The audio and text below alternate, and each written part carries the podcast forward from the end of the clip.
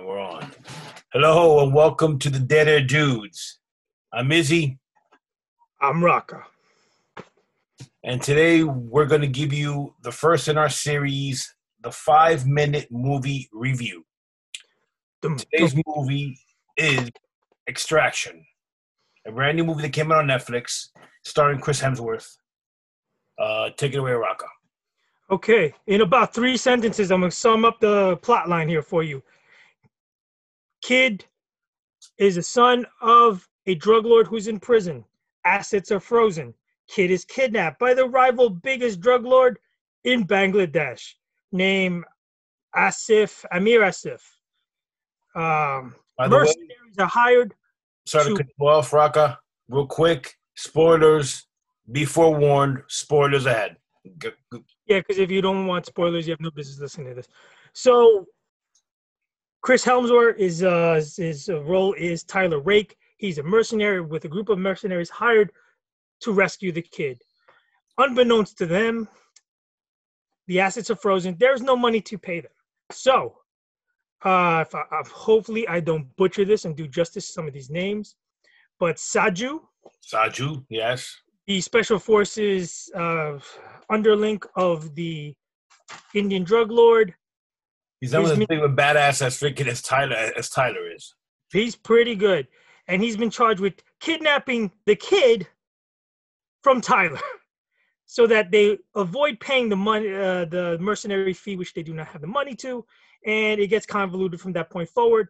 The Hemsworth is still the only one left with the kid. He's still very, very loyal. He's noble. He's got his demons, and he tries to take the kid across the Indian Bangladesh border. And that's basically it. All right. From that plot line given, how do you feel? How did things play out? What's your enjoyment factor? I like the fact that uh, Hemsworth character, uh, Tyler, he's a flawed character, has his demons.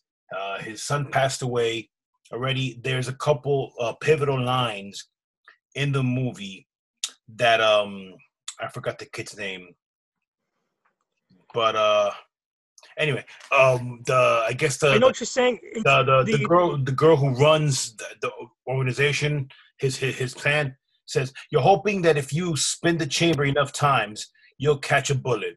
Basically that's that's essentially everything about you need to know about Chris Hemsworth he's an incredible badass who kills 100 people. I mean I haven't counted but he killed a, a bunch of dudes.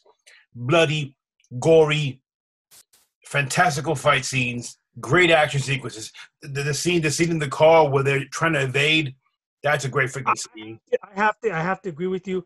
Um, probably the the pinnacle parts of the movie that glares the most at you is the outstanding camera work and cinematography while uh, normal everyday traffic is happening.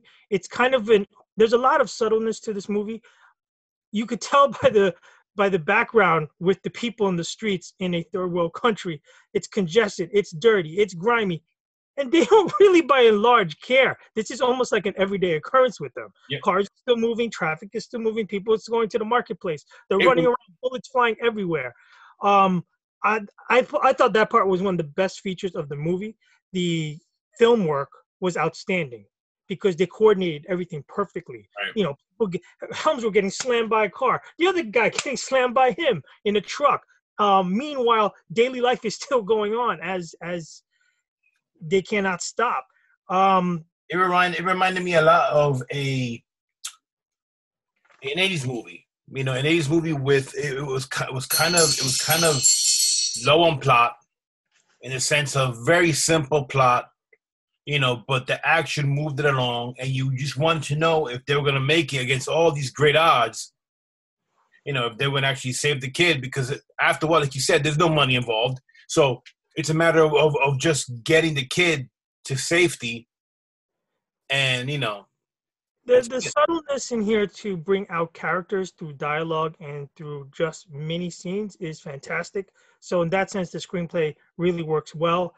Uh, for example, in the beginning, you see the badass Amir Asif, and you you wonder how much of a badass he throws kids off the roof, and he's probably going to go one by one till he figures out who stole his money. right until you know some kid um, has the bright idea to step in and say, "Oh, the kid you just threw off, he had the money. He's the one who bratted you out."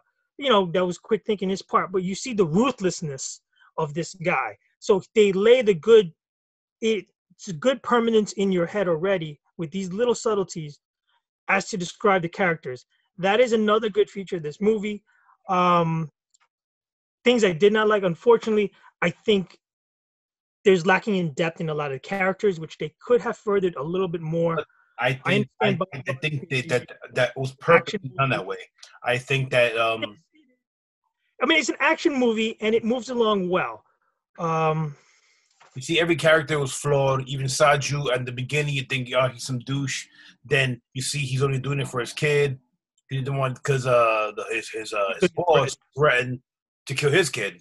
Yeah. So he's doing all these things. So he really cares about the kid. And yet, it's, a, it's a ruthless world. And you see the the greatest lines are delivered by the child when he says, um, "It's not in drowning." Let me get this right. In drowning, it's not the water that kills you. It's you're enveloped by the running river or the, the way of the water. So Actually, that's you drown not by falling in the river, but by staying submerged in it. Now so that leads directly into the ending, which right. what happens?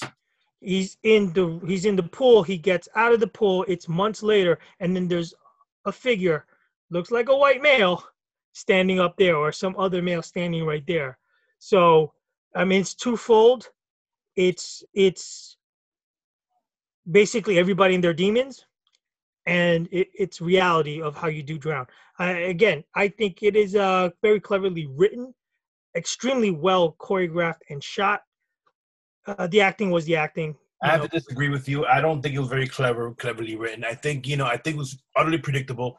I think that the the beats were good, but it was predictable. You knew what was coming. You knew that you know Saju was was doing what he did. You knew that freaking that that that, that Hopper from Stranger Things was gonna flip on him. You knew all the. All, I mean, and if you didn't, then you're you're you're an idiot. Yeah, that's almost it. Did you like the delivery?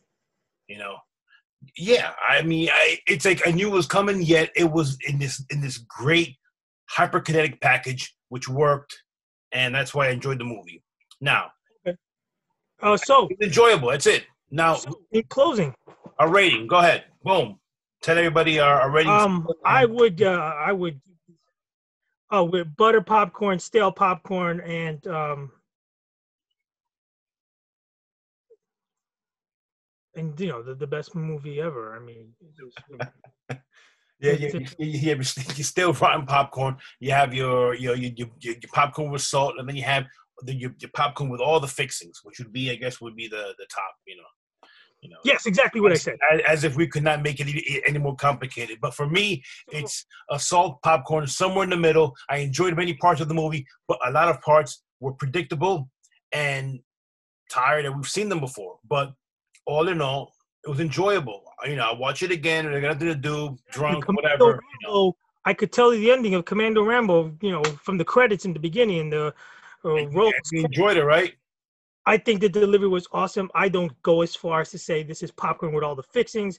I do say it's somewhere in between popcorn and butter and popcorn are the fixings, especially in taking into account that is a Netflix movie.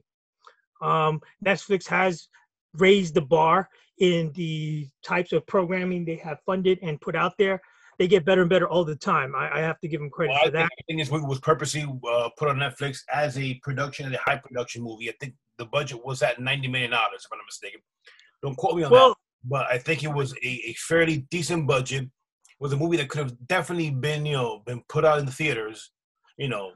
Well, they didn't expect they didn't expect circumstances today the way it is that you had to and get ready for a sequel. I mean, so so, yeah, I'm saying. Get ready for nicely, but um, they uh they set it up nicely and they were ahead of their time because there really wasn't much out, and so as a debut, I don't I think it gets more of a following and more viewership than other access on demand videos that have been put out there for 19 20 bucks. Uh, with that said folks you get a chance on netflix. Watch extraction. Very good movie. It is what it is. It's an action movie.